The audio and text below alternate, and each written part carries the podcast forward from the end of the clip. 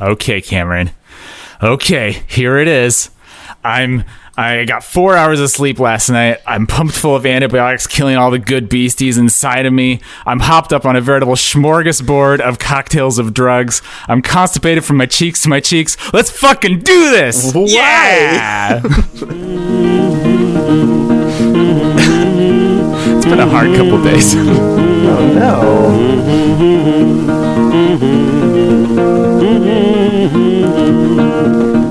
Hey, welcome to Think Outside the Box Set. It's the internet's only outrage machine slash hot take machine. I'm Nathan Hunt. And I'm Cameron DeWitt. It is the start of. It's the start. It's a good I, place. be- to I believe we're counting this as season 22 because we had two very short seasons. Uh, season 20 is, is the Lil Nas X season, but there's only one album. And then season Right. 21 is the Billie Eilish season, but there's only two albums. So we're covering those discographies in real time. And that is why we're skipping straight to season 22, which is Season 22. covering Grace the music Jones. of Grace Jones. Yes. Yeah. Why why are we talking Jones. about Grace Jones?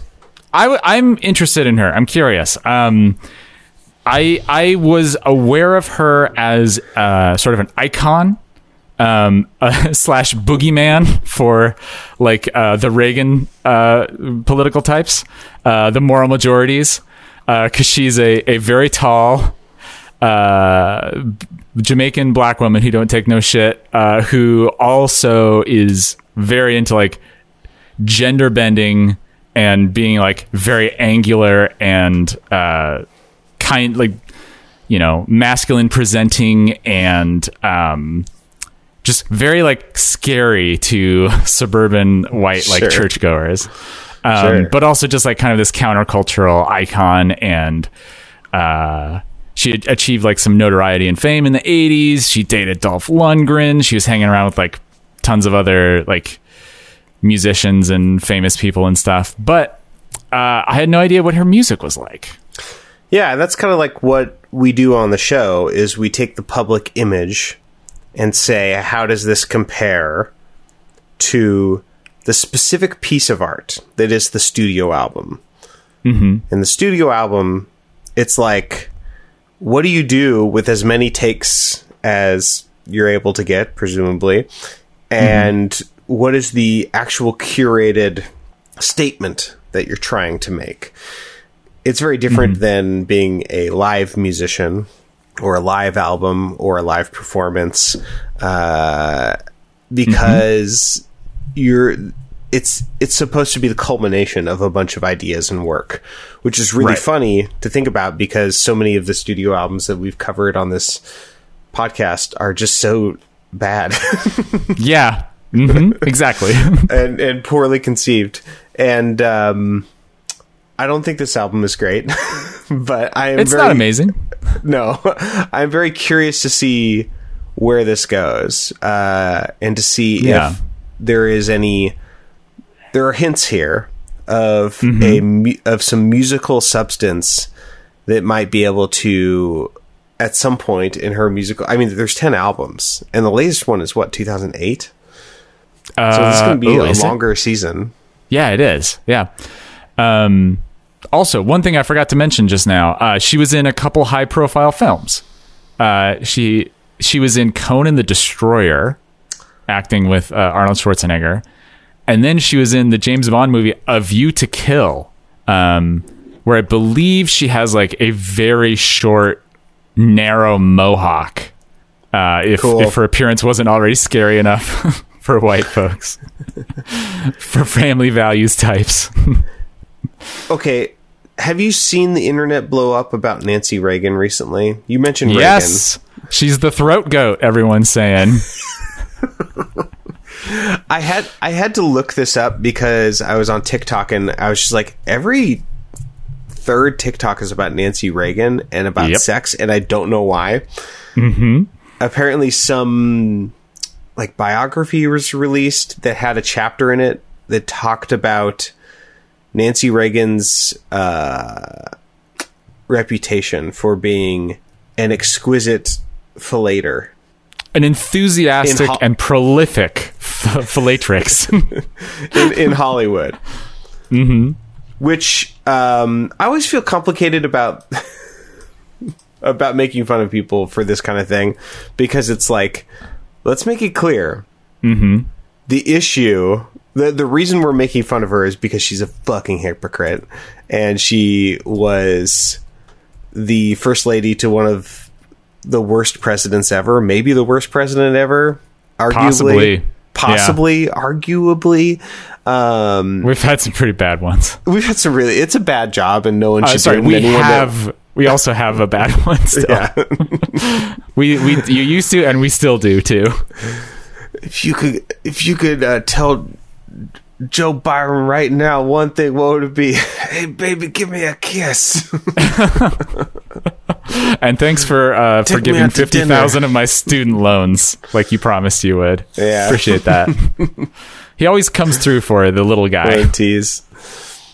Anyway, uh, yeah, the criticism is that Reagan Reaganism like represents like a what, what's the word for this? Like a an overcorrection, a response to A backlash, a backlash. Thank you. a reactionary movement. Yeah, Yeah, and like all this family values stuff. This is like when Focus on the Family, I think, kind of got its start, and this is a, around the time that peop that conservatives decided that abortion was actually an issue, and yeah. the Segregation was starting to be become like slightly too controversial, and so they're like, "What can we just slot neatly into this same category? Let's just do abortion, guys, huh?" Yeah.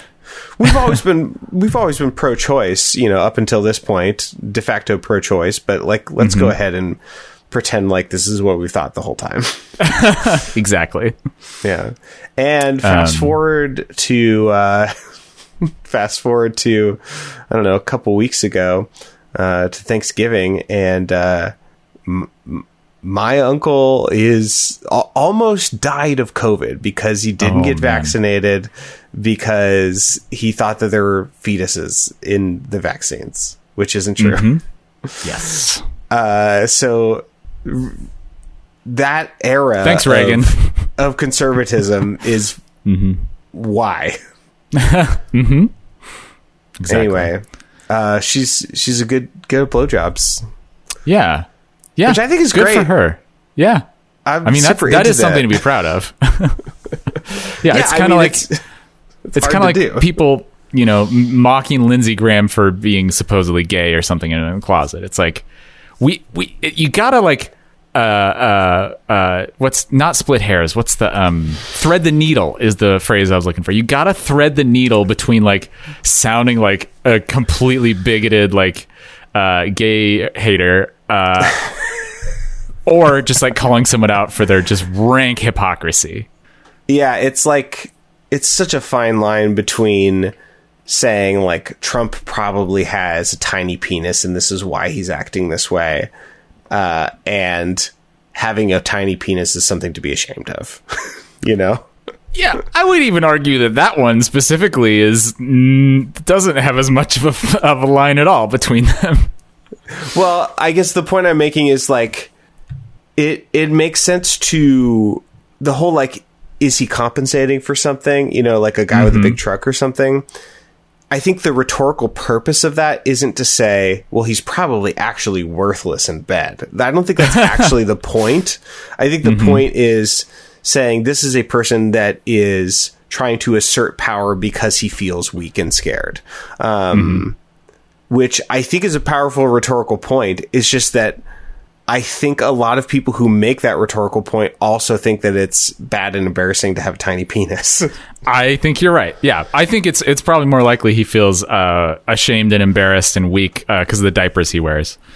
Um, but you know what? Rich people they grow up in privilege. They're just pampered all their lives. What can you do? Uh, Grace Jones, everybody. Grace Jones. Grace Jones. This uh, she was born in 1948 in Jamaica in Spanish Town. Uh, this album came out in 1977. So what is that? Uh, she's about third, almost 30. Is that right? Yeah. That's um, Um, the Star Wars year, right? Isn't that 77? 70 Ooh. I think I thought it was 77, but I, I thought maybe like some people say 76. Maybe it like came out in 70. Yeah, 1977. Oh, it was originally slated for release on Christmas 76. Okay. Oh, Maybe that's what I'm thinking of.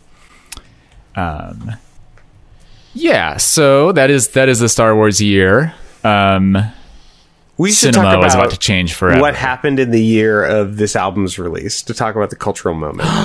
That's right. We used to do that, didn't we? that was a segment when we were trying to figure out what the show was about. But then Yeah. we kept covering people who were active in the overlapping the same years. Yeah. and then we stopped doing that. But we should at least say Grace Jones released her first album when Star Wars happened. Apple Computers Incorporated that year. Okay. Um Drawing all the connections. It's all Jimmy connected. Carter is sworn in as the 39th president. The next day, he pardons Vietnam War draft evaders. That's pretty good. I'm yeah, pretty into that's that. that's a baller move. oh, the Centre Pompidou is opened. I've been there. So this album is uh, seven tracks. Uh, it's Short. It's all disco. Mm-hmm.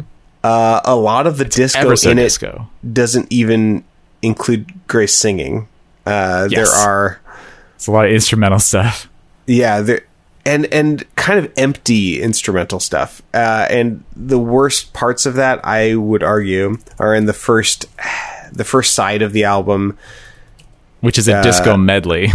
it's a disco medley, but which is, should be great. But it's all um, it's all sh- like show tunes, uh, or show tune adjacent. Uh, It really is. yeah, so the album, in my opinion, doesn't really get good or interesting until the end, until until like the maybe the fifth track, which is the first original track, where the mm-hmm. instrumentation and the aesthetic isn't just disco, but also the idiom is disco. Mm-hmm. The writing is in a disco idiom. You can hear it in the chord progression.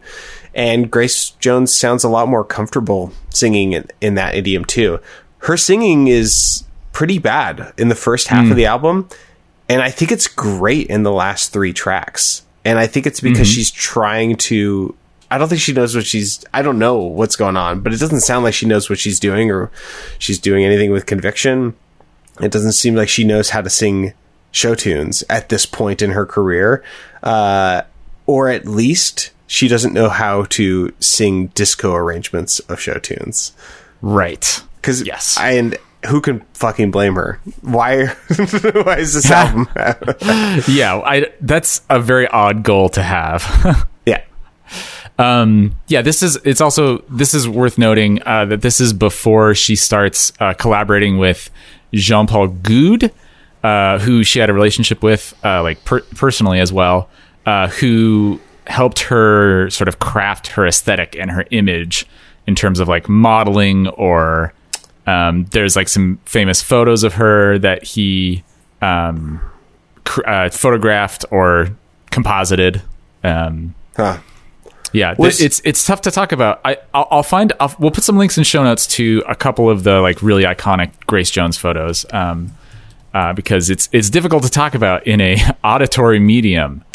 Um, but let's see if I can send a few your way. yeah, the photos are pretty striking yes, and just uh, different, different than other aesthetics going on at the time. yes. Um, let's see. Are you are you I'll dropping that in the chat during recording or something? Yeah. Okay, great. Um, oh yes, this is the one I was thinking of. The a copy of this link. I'll send it your way. Chat during recording. Here we go. Um, I wonder if I can just drag it right into Discord. Maybe not. Copy image. Oh, there wow, it is. I've never, I haven't seen this one. yes. So this, this, is is incredible. it's an incredible photo. It's it's like it's like looking at uh like a classical sculpture of some kind. Uh, Grace Jones is balancing on her left foot. She's wearing uh, nothing except a band of cloth across her breasts, her left knee and a white band of cloth around her uh, left shin. She's has a microphone stretched way out in front of her, and she is using. Uh, she's twisting around so that her right leg is lifted up to shoulder height, and her left arm is going out to reach it. Um, Yeah, she seems to be greased up as well. Yes. and sh- and and completely shaven. Now I'll drop this other link in the. I'll drop this other image in the chat.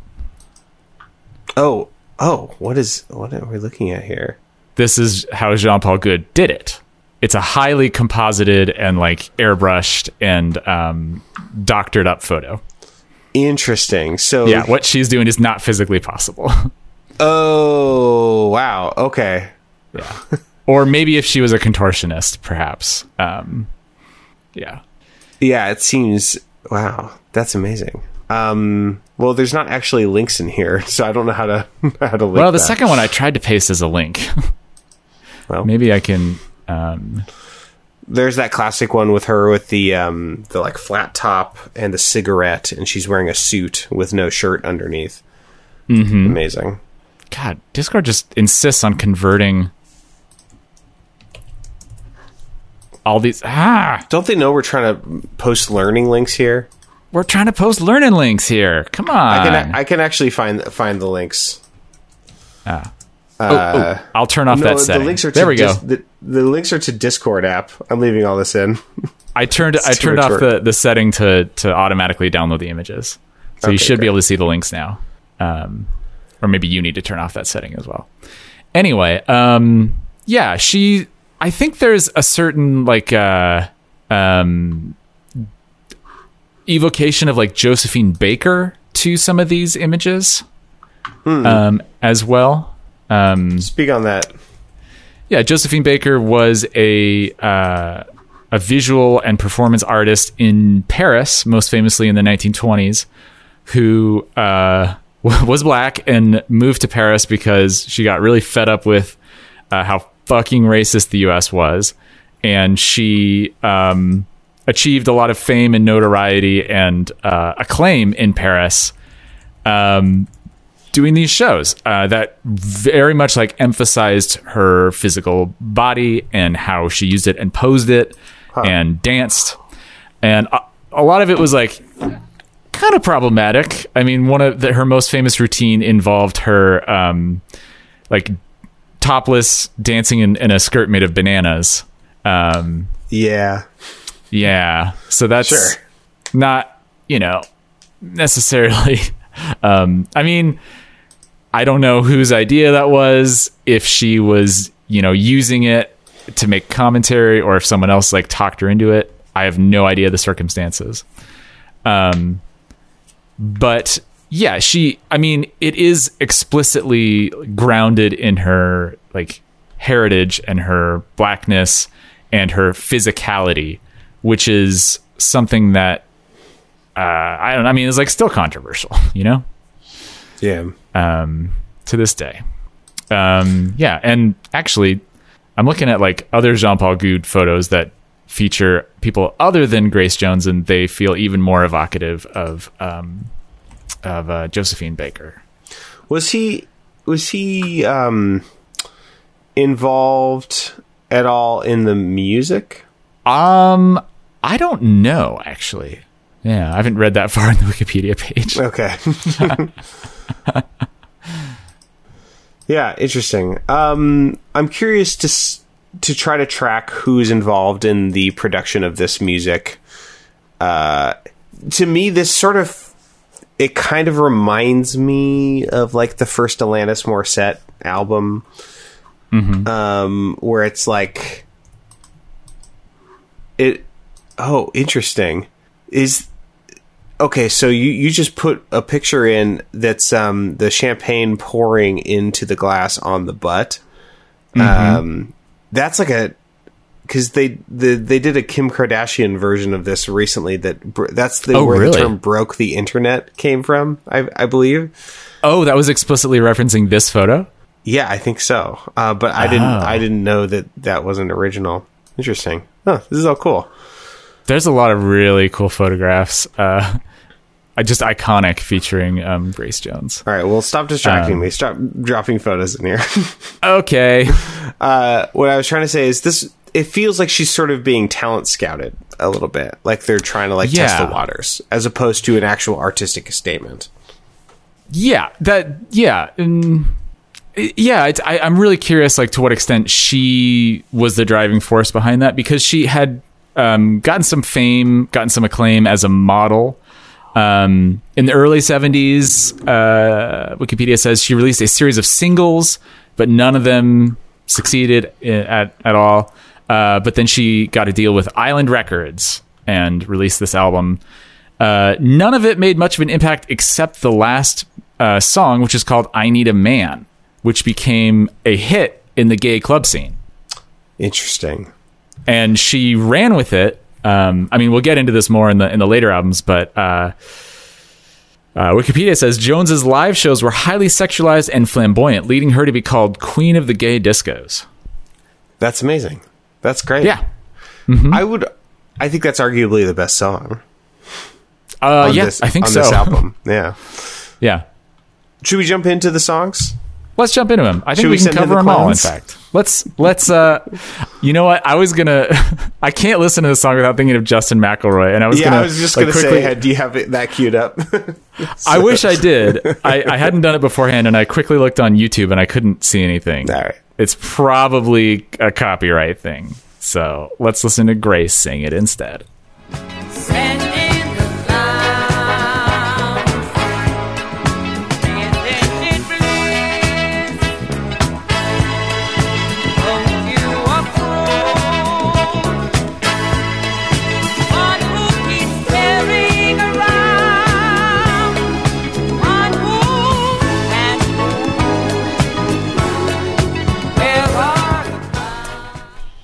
Good production, very good background vocals.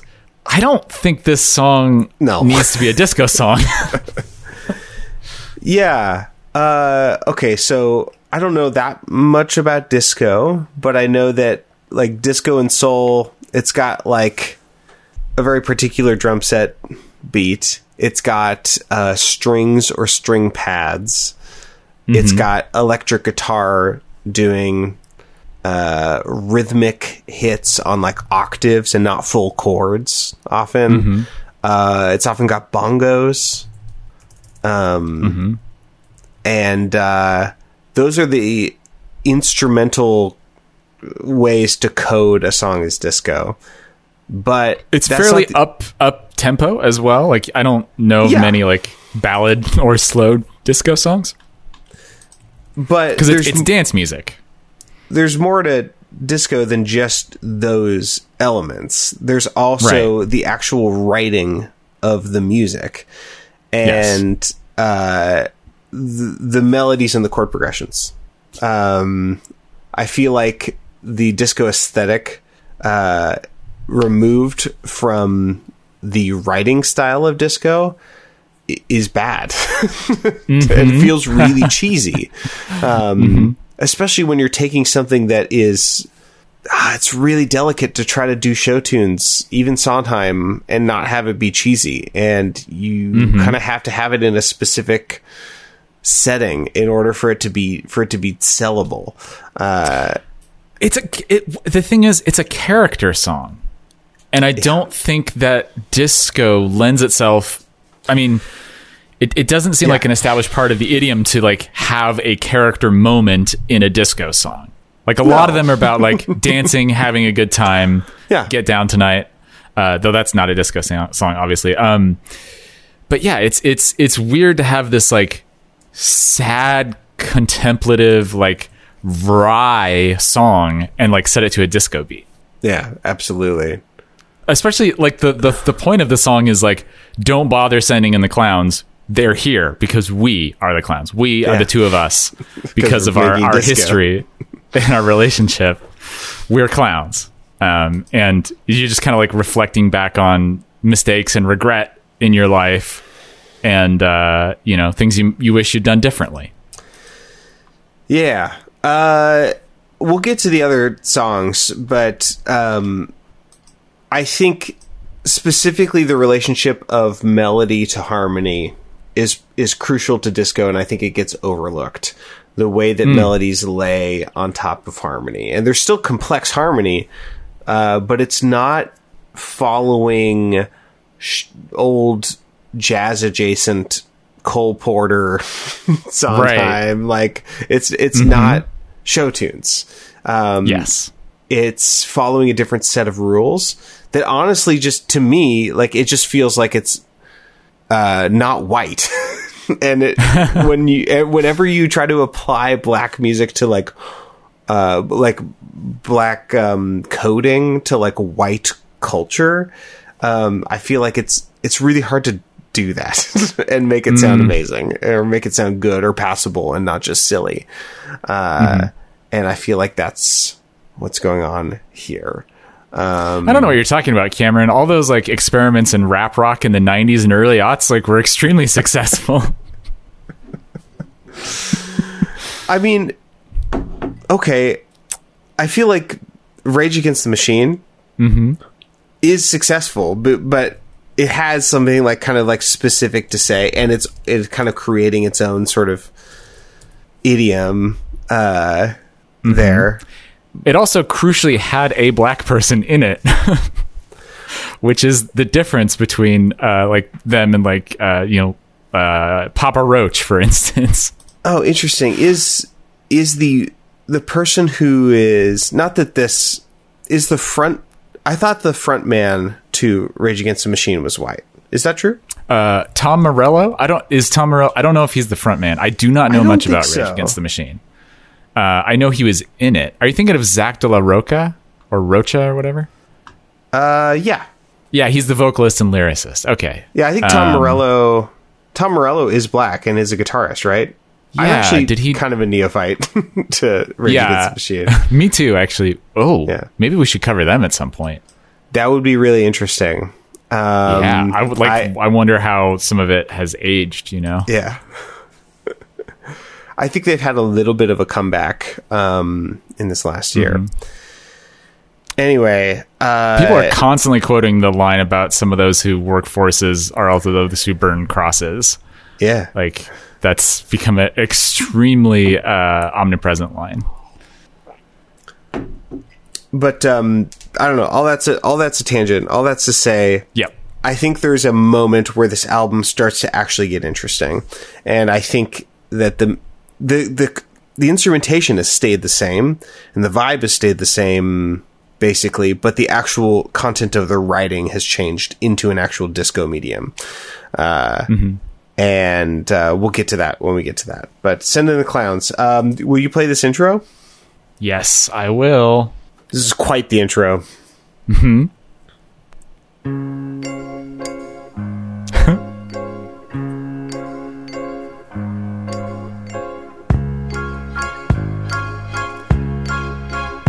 Here's the two against three.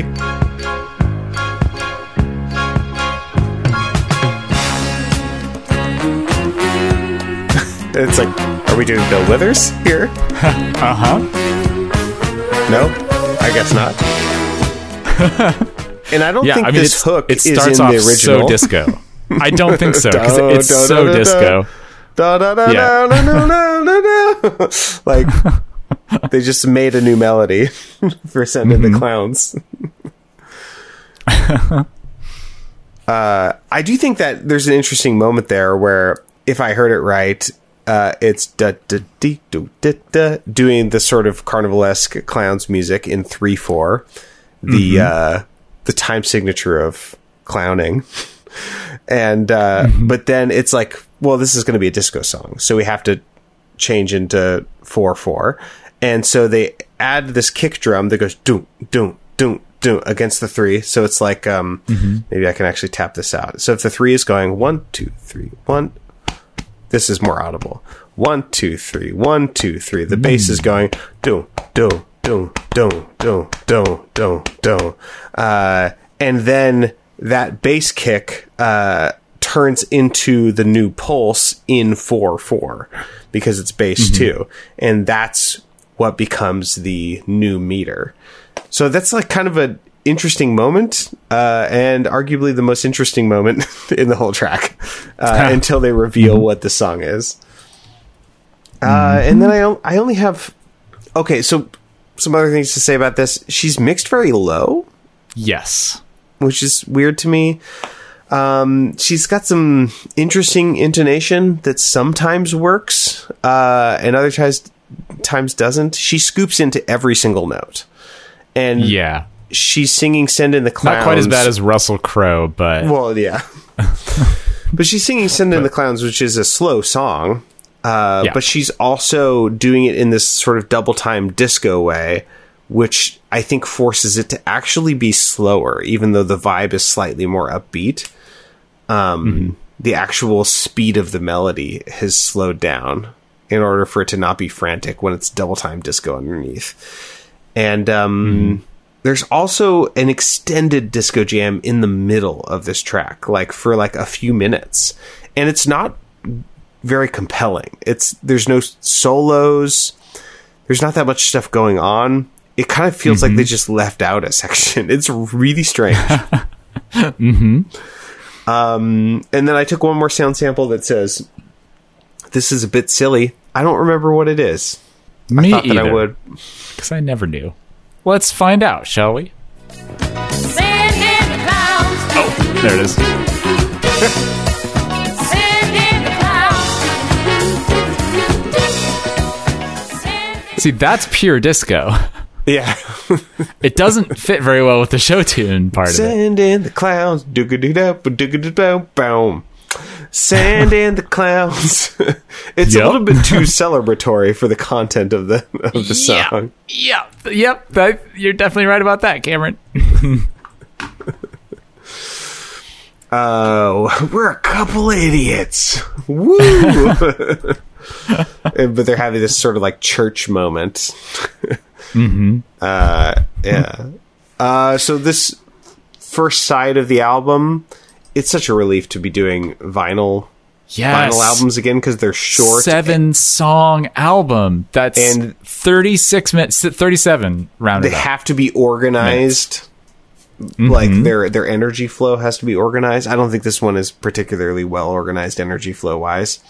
no. uh, specifically because of the two minute boring disco jam in the middle of the that first track. Mm-hmm. But they go, the tracks go right into each other, and this next one is uh, "What I Did for Love." Uh, Mm-hmm. Oh yeah, it's from a chorus line. Mm-hmm. Uh, I don't have much to say about this one other than maybe play the sound sample and then all um, your sound sample, the general one, and then there's like a a, a very egregious flat note where she scoops but doesn't scoop all the way up. So you got to scoop more sometimes. Gotta scoop.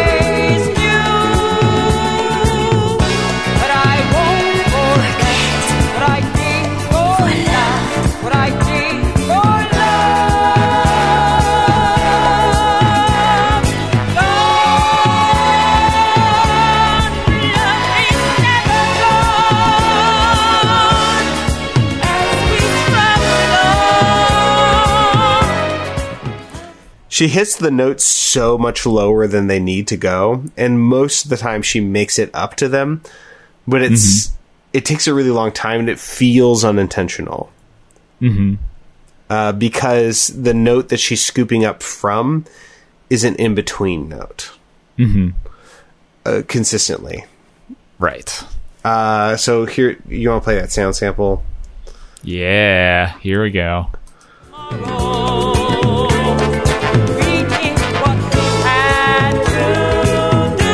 that note Ooh, wow. on two. That was pretty flat. yeah, it's pretty flat. Um, yeah, and then uh, the medley ends with uh, the sun will come out tomorrow. Bet your bottom dollar. Yes. just the most confounding disco. It's- yeah.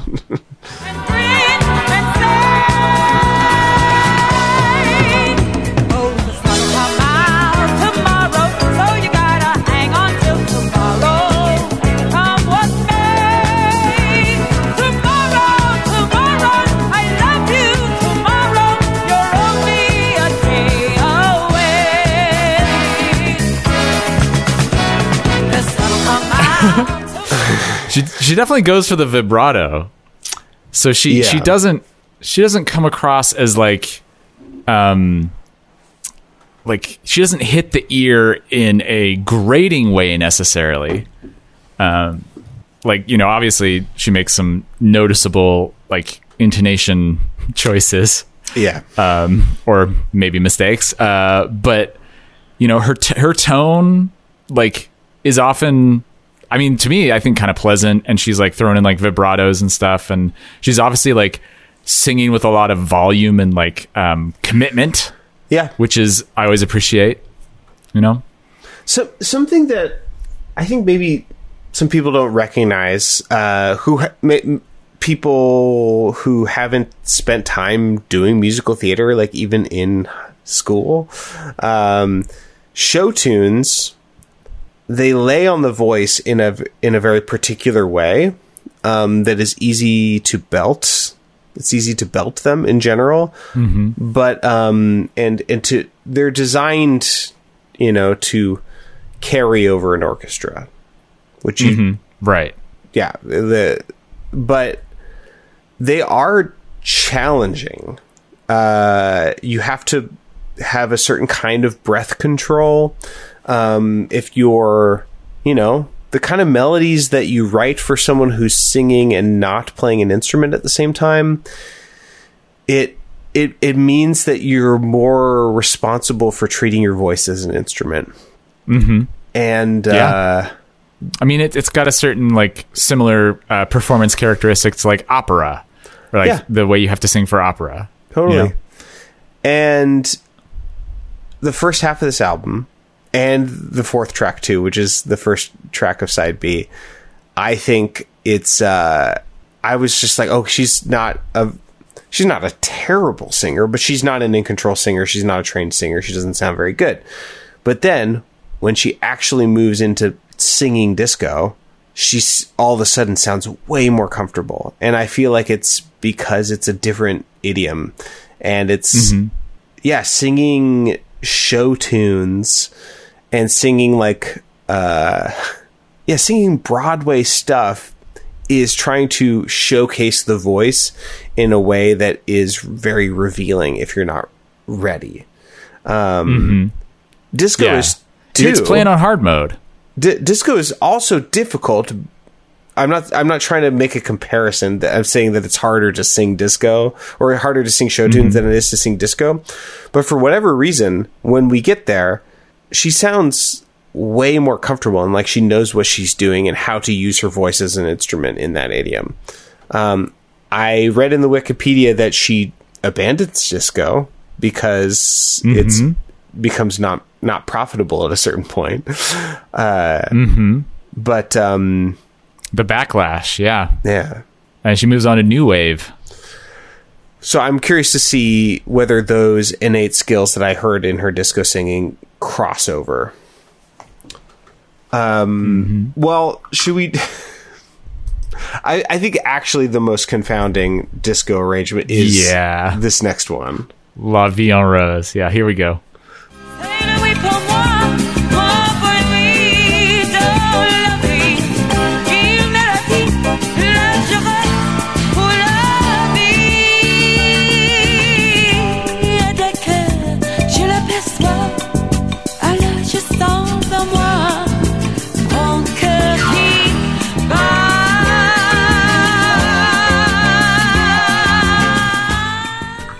There's that vibrato. Um, her French pronunciation doesn't seem bad. I can't speak Uh, it's that. better. it's better than um, lots of singers that I hear who aren't native speakers of French sing French songs. Um, That's yeah, a very special song to me. Oh God, I cry every time I sing it. I had quite a few French lovers, so every time I sing it, I think about them. Ha. uh, what a badass. hmm Um, this, yeah, the, this one is, yeah, the probably like even less of a fit for disco than the other ones.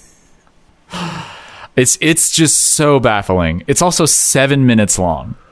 It's maybe the longest version of the song ever recorded. A Too lot of it is just fairly boring instrumentals. Like it opens with like a minute and a half of just like strumming on an acoustic guitar, basically. Yeah. Um I never like I don't know much about Edith Piaf. Mm-hmm. Uh didn't she do an Elliott Smith song once? I doubt it. I mean, she died in like the 50s. She died in 1963. true. So she probably didn't cover an Elliott Smith song. I would I would just just hazard a guess. I don't know why I said that. There's like a, a cover of Between the Bars. Uh, never mind. I'll I'll look for that and see if I can find it. I don't know why I thought it was Edith Piaf. That that makes no sense. uh, I don't know much about this song or the history of it. I know that it's important. I know that Marion Cotillard did a movie about her. Um, it came out right after World War II ended. Um, so maybe it like was riding that wave of um, Sure. optimism potentially. I mean, essentially, it, it- the title and the you know the main phrase of the song, uh, "La vie en rose," is essentially means like seeing life through rose-colored glasses. Um, Right. Yeah. Um, I th- it's it's a very I think it, it's our most famous song. Um, I don't really know like if it's if it's musically like was very captivating and that's why it was so popular. Um, the lyrics aren't bad. Um, quand il me prend dans ses bras, il me parle tout bas, je vois la vie en rose. When he takes me in his arms, he talks to me so low or so uh, quiet. That's when I see life in rose-colored hues. Yeah. It sounds better in French. Yeah. Dans ses bras, il me parle tout bas. Not not tuba, the instrument, not tuba, but tuba. Something I thought that was weird about this is uh, they make some reharmonization choices, uh, specifically da uh, da da da da da da da da da. Um, they normally it goes from a, a major one chord in I think in the original version to a a one major seven.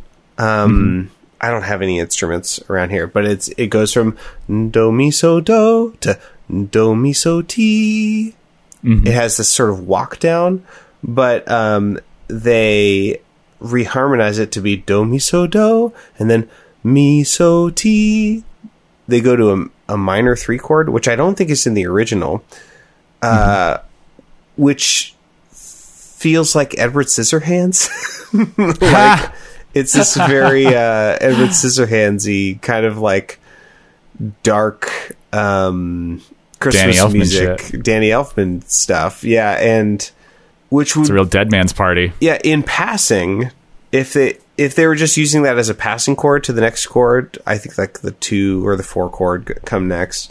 But um they decide to make it into like a disco breakdown. Like that's like that those are the two chords that they go back and forth between in the like instrumental part. You want to play that? Mm-hmm. Uh the 1 to 3. Yeah. And I think it's tonally confusing. La vie en rose. La vie en rose. yeah. It's really weird. Yeah. It's it's an odd choice. now you point it out. Um, there's a bunch of like uh, riffing, like disco riffing on La Vie en, en Rose on Rose. Uh, Do you want to play that? I do want to play that.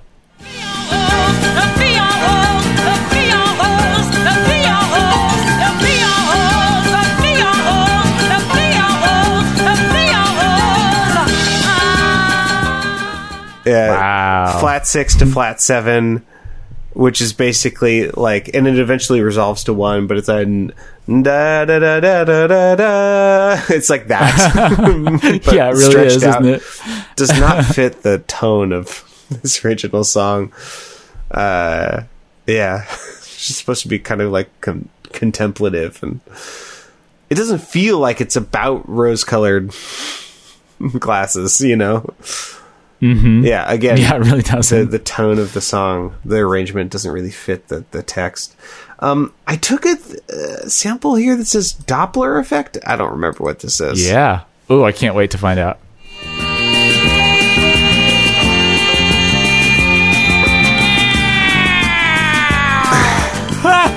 This- okay, that is a Doppler effect. Yeah. She was running by the recording studio, screaming. This is the point, yeah, where she starts making some interesting choices.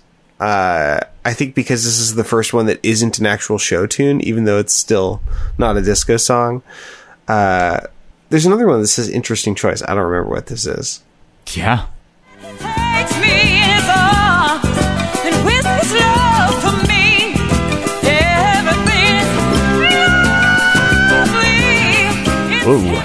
Yeah, I think that's kind of cool. She goes, Yeah. "Mm, love, but doesn't quite. She slides. She starts on a note that's actually consonant. That's a real note, and she slides up, but she doesn't slide all the way up on the word lovely. But I think it sounds cool, and I think it actually works because it's not laying on the structure of show tunes, which um, are hard to riff around because there's not a lot of space there. mm-hmm. Uh, yeah, Yeah. At that, at that point, she's also singing a English version of some of the uh, French lyrics. uh, the life in Rose, the Rose life, It yeah, it doesn't hashtag Rose life. really hashtag rose life. yeah. Um, let's move on to that's the tr- uh, sorry sorry. Let's listen to sorry.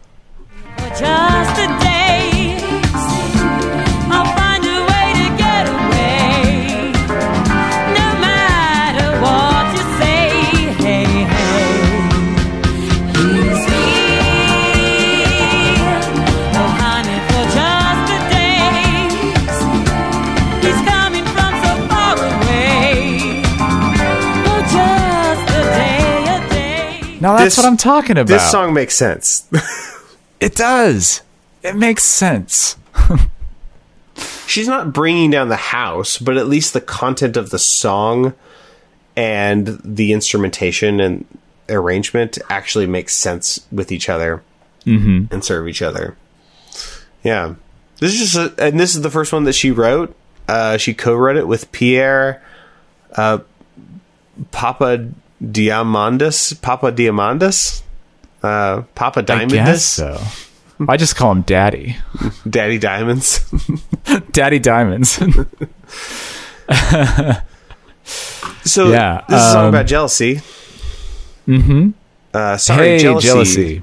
Sorry, baby. So sorry. I was so full of jealousy, I, and then I was no good at jealousy, Mm-hmm. which I think is an interesting thing to evaluate whether or not you're good at Mm-hmm. being jealous. Yeah, That is that is funny.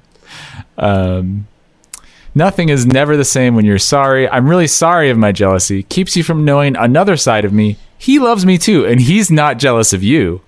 That's an interesting thing to say. Okay, hold on.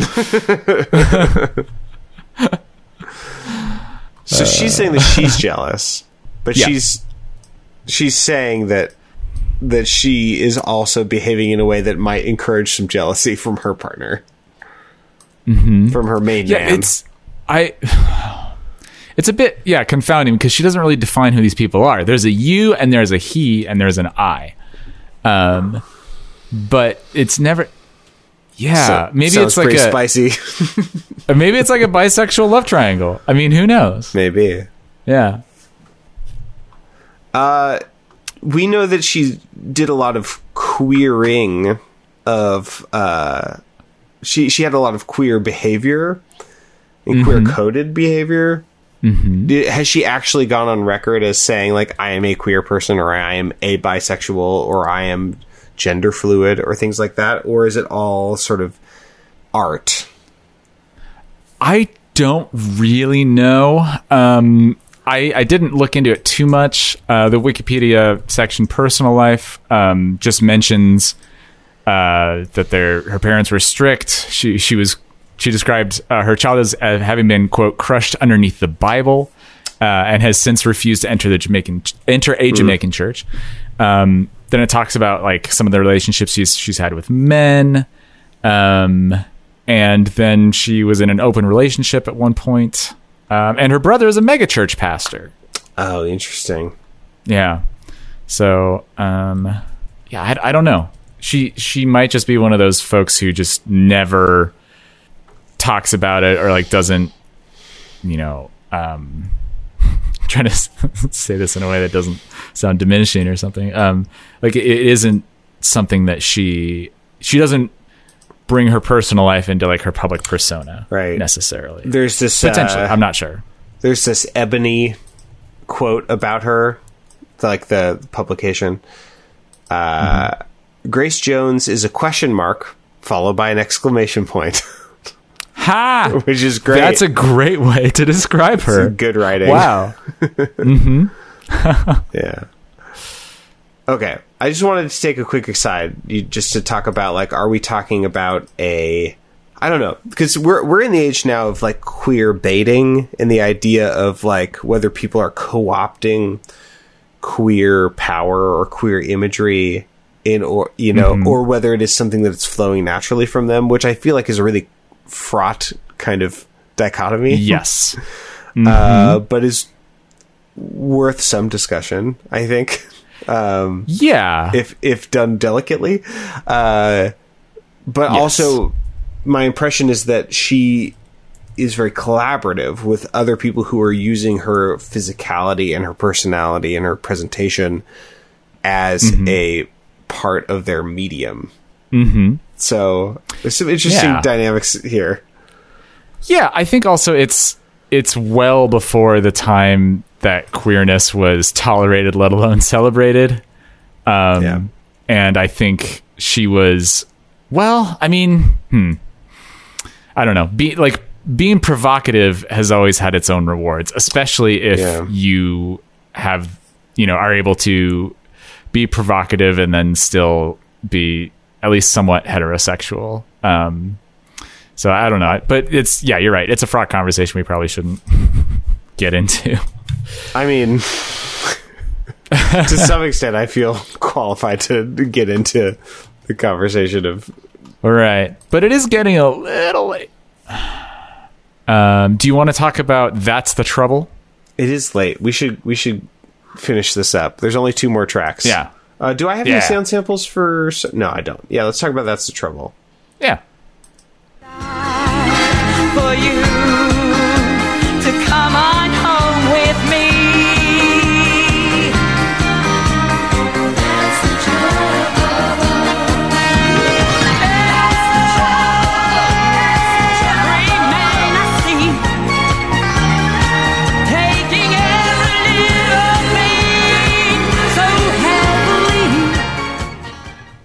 Every man Mm-hmm. I see taking every little thing so heavily. I think this is a great Mm. little lyric. Yeah. And that's the trouble. That's the T. Yeah, this this is about her being um like men Sexually harassed. yeah, sexually harassed, but also with like grand romantic overtures. Um, it's Yeah. just like, she got really like uh uh say anything kind of. yeah, Uh, yeah, I mean this is this is a, a a horrifying verse to open um to open this song. Every night to take a walk on high to see the shadows of the moonlight when this guy began to follow me and now you see that's the trouble.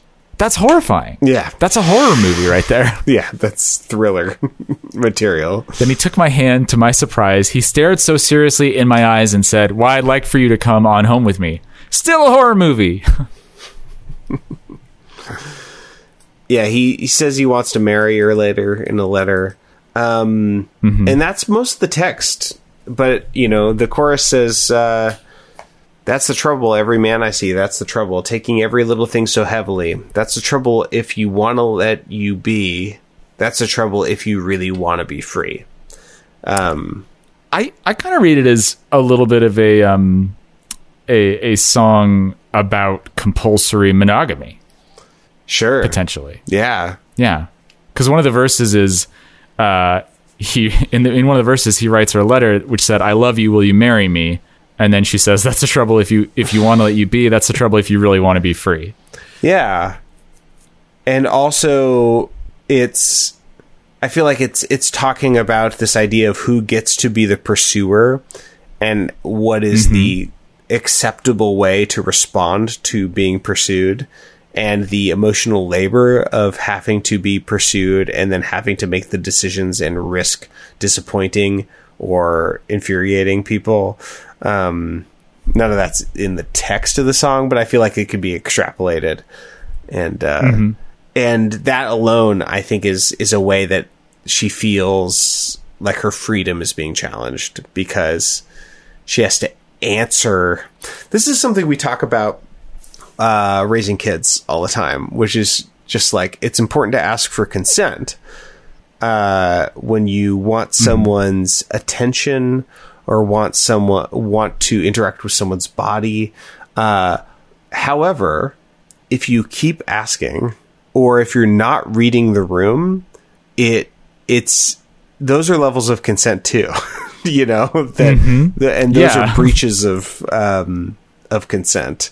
If you ask a question and hear the answer no, and then you keep asking, um, there are situations you know where you can where it makes sense to insist on getting your needs met but uh, it's really important to know when it's okay to do that and when not and when it's not and when who has the power and when and who is entitled to what and when.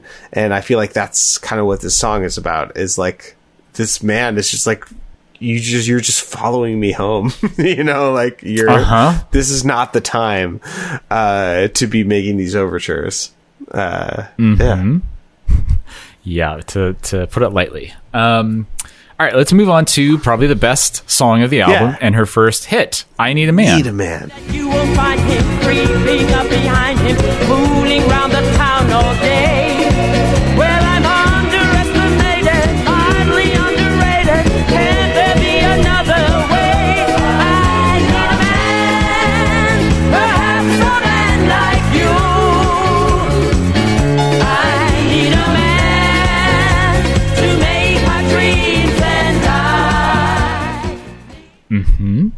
Yeah, I, th- I I I like this musically. I I think it's catchy. Um, yeah, I think it's probably the most successful musically for me. yeah Um, there's some fun lyrics. I need a man, perhaps a man like you. I need a man to make my dreams come true. Say that you will find him creeping up behind him, ruling around the town all day. well, I'm underestimated, hardly underrated. Can't there be another way? Uh, those, they're a little. It's a little nonsensical, but sure um there's some kind of abba elements to this song yes, yeah. It's it's uh what what is it? The owl uh calling on the telephone or whatever that was from that song back in the day. nonsense uh, I, I really like this uh, Joni Mitchell style lyric here. Oh well, oh well, well, getting tired of looking, wasting all my cooking, ending in a dreadful rile. That's, Rile. That's such a good word to use there. Yeah, I I like that little detail of yeah. I mean, it's it's a cliche at this point, but I th- I still think it's potent. The idea of like Yeah. how hard it is to cook for one person effectively. Mm-hmm. You know, like it's way easier to cook for two people than it is to cook for one Mm-hmm. person. To shop for two people, Mm-hmm. wasting all my cooking. Yeah, it's just like you have leftovers and groceries that can't be used. But in order to make a meal that's worth eating, The bed's too big. You have The to frying pan's get a too bunch wide. of different things. Yeah, exactly. Yeah. um, yeah, there's, there's a lot of like creative use of language and wordplay. Um, can somebody tell me, say to me, or spell me why I'm feeling lonely? Wow, ow. Yeah.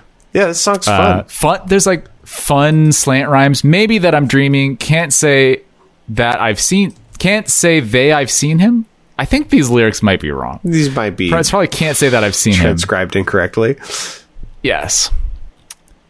Yeah. Someone understanding long enough to hand him all that I've built up inside the man. The man. Perhaps man. the man is you. Yeah. Um this I mean it's also an interesting thing to write a song about um because I don't know there's there's a lot fewer examples of women uh like expressing their own desire in such an overt way in pop music than there are of the like men expressing their desire for women. Yeah, and she's clearly talking about her sexual and romantic desire. Um, And yeah, like kind of want for a partner, um, but not talking about security or finding security or or value. It's about her desire not being desired, which I appreciate. Yeah, me too. Uh, I have some uh, music theory stuff to talk about in this. Oh, yeah, yeah, yeah. So Let's go to the corner. the verses are in the minor key and the choruses are in the parallel major which i don't know what key this is in but like let's say it's in c minor in the verses it's in c major in the chorus. Uh, so i took a really long sound sample but it's start starting in the verse going to the chorus and then transitioning back into the verse and i think that's necessary in order to talk about what's going on. Um, so you can hear it go to major in the chorus, and I'll point it out. But then there's this also really lovely moment in the chorus where there's this like violin uh, line that is still stuck in the minor mode. So it, becomes sort of this like blue moment in the chorus where it's using minor notes in a major setting. So uh, I, I don't know. I think there's some cool harmonic tension here. Let's let's listen to this big ol' sound sample. Let's take a look. Also bongos.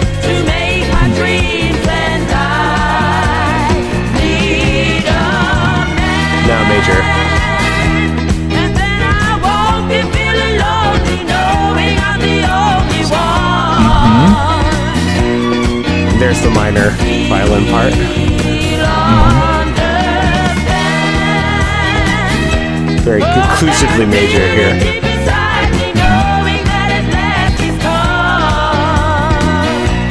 There's the minor. Well, well. And here it goes back into the instrumentation being minor. And the and the melody. Da na na na na na. May may may may re do. Um yeah. I think that's clever and engaging.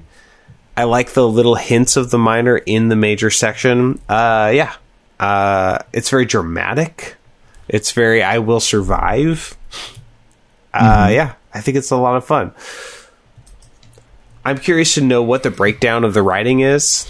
Um, it says Grace Jones is the has the in Genius at least the first writing credit, and also in Wikipedia, I think, in the writing credits. Uh, so I'm curious if did she write the chord progressions? That's uh, Did she write the melodies?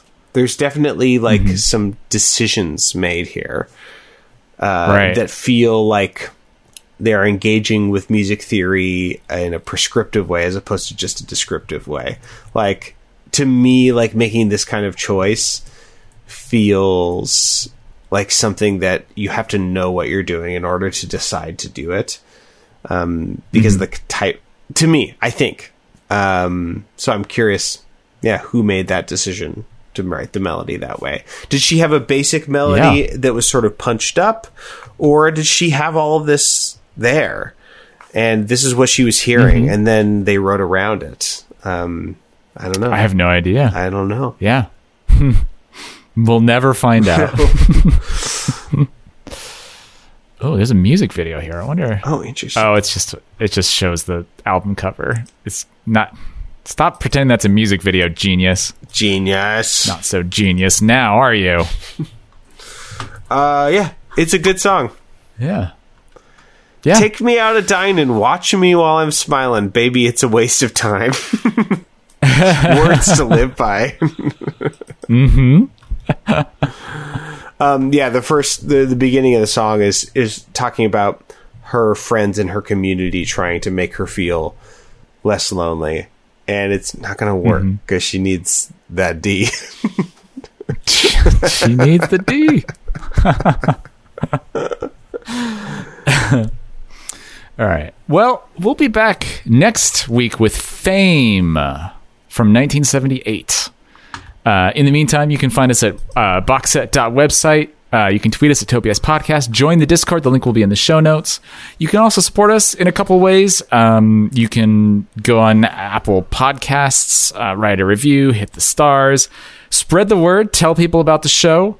Uh, bring us new people. Uh, we're transforming this podcast into a cult, and we are telling you you all have to go out and proselytize for us. This is youth And, group. uh, you get like a pizza party Yeah. if you bring a friend to youth group. Yeah. yeah, you get a pizza party and they get a bad time. Uh, um, you can also kick us a few bucks. Help us keep making this show, and you'll get access to all of our bonus material, which includes a weekly mini show called What's in the Box Weekly. This was kind of a, a big mini show, a maxi mini. Uh, we min maxed it. Uh, we talked about the. French Dispatch. Yeah, it was just a show. Because we only talked about one thing, because we had both experienced the same thing for the first time in our lives. We had seen something together and wanted to talk about it. Um, so we talked about The French Dispatch, the new Wes Anderson film. Um, the other thing you should do, while I'm telling you what to do and ordering you around now that you're in our cult, Yeah. you should listen to Cameron's other Oh, podcast, which is called. Get Up in the Cool. They just released a freaking Christmas episode with the Hog-Eyed Mans, Yeah. and it's great. How many how many other times are you going to get to hear Christmas music played on fiddle, banjo, and friggin' dulcimer and banjo ukulele at a certain point too? Uh, it's also a Now full that's a video winning episode, combination. So you can watch it on uh, my the Cameron DeWitt YouTube or on the Get Up in the Cool Facebook page. And uh, I found like a last minute uh, uh, like clip art border of like holly leaves or mistletoe or some shit. It looks terrible. That's awesome. and I put it on the whole thing. uh, so you should go love check that out. I put a lot of work into that full video episode. That's the reason why we're recording on a Thursday night instead of Tuesday because video editing is hell. Uh, so go Mm, watch yes. it or at least go listen to it because there's, I think it's a lovely thing that happened that I was somehow able to preserve visually and audio auditorily. And uh, Hawkeye Man it has insisted that they want to come back every year for another holiday episode, even if we have to record it in West Virginia in the middle of uh, in the dog days of summer. The one time where we're in the same area at the same time. Mm-hmm. So anyway, West go go watch that or listen to that. It's a good time. Yes, please do it. Some, gr- All right, some well, great North Carolina deep cuts is all I'm saying. Manco Sneed, Byard Ray, Marcus Martin. All the big names. Yeah, you know, you know them, you love them. all your favorites. well, thanks for listening, y'all. Until next week, I've been Nathan Hunt, and I'm Daddy Diamonds. And I've been Cameron DeWitt and hashtag Rose Life.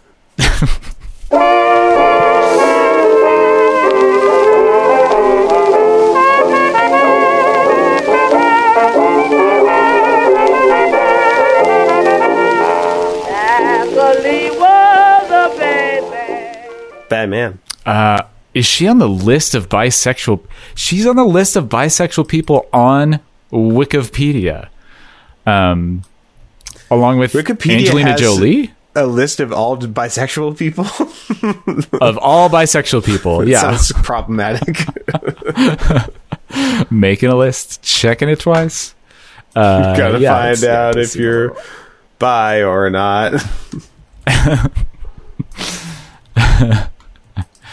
Yeah, there's some deep cuts here. Um, we got uh, Cary Grant.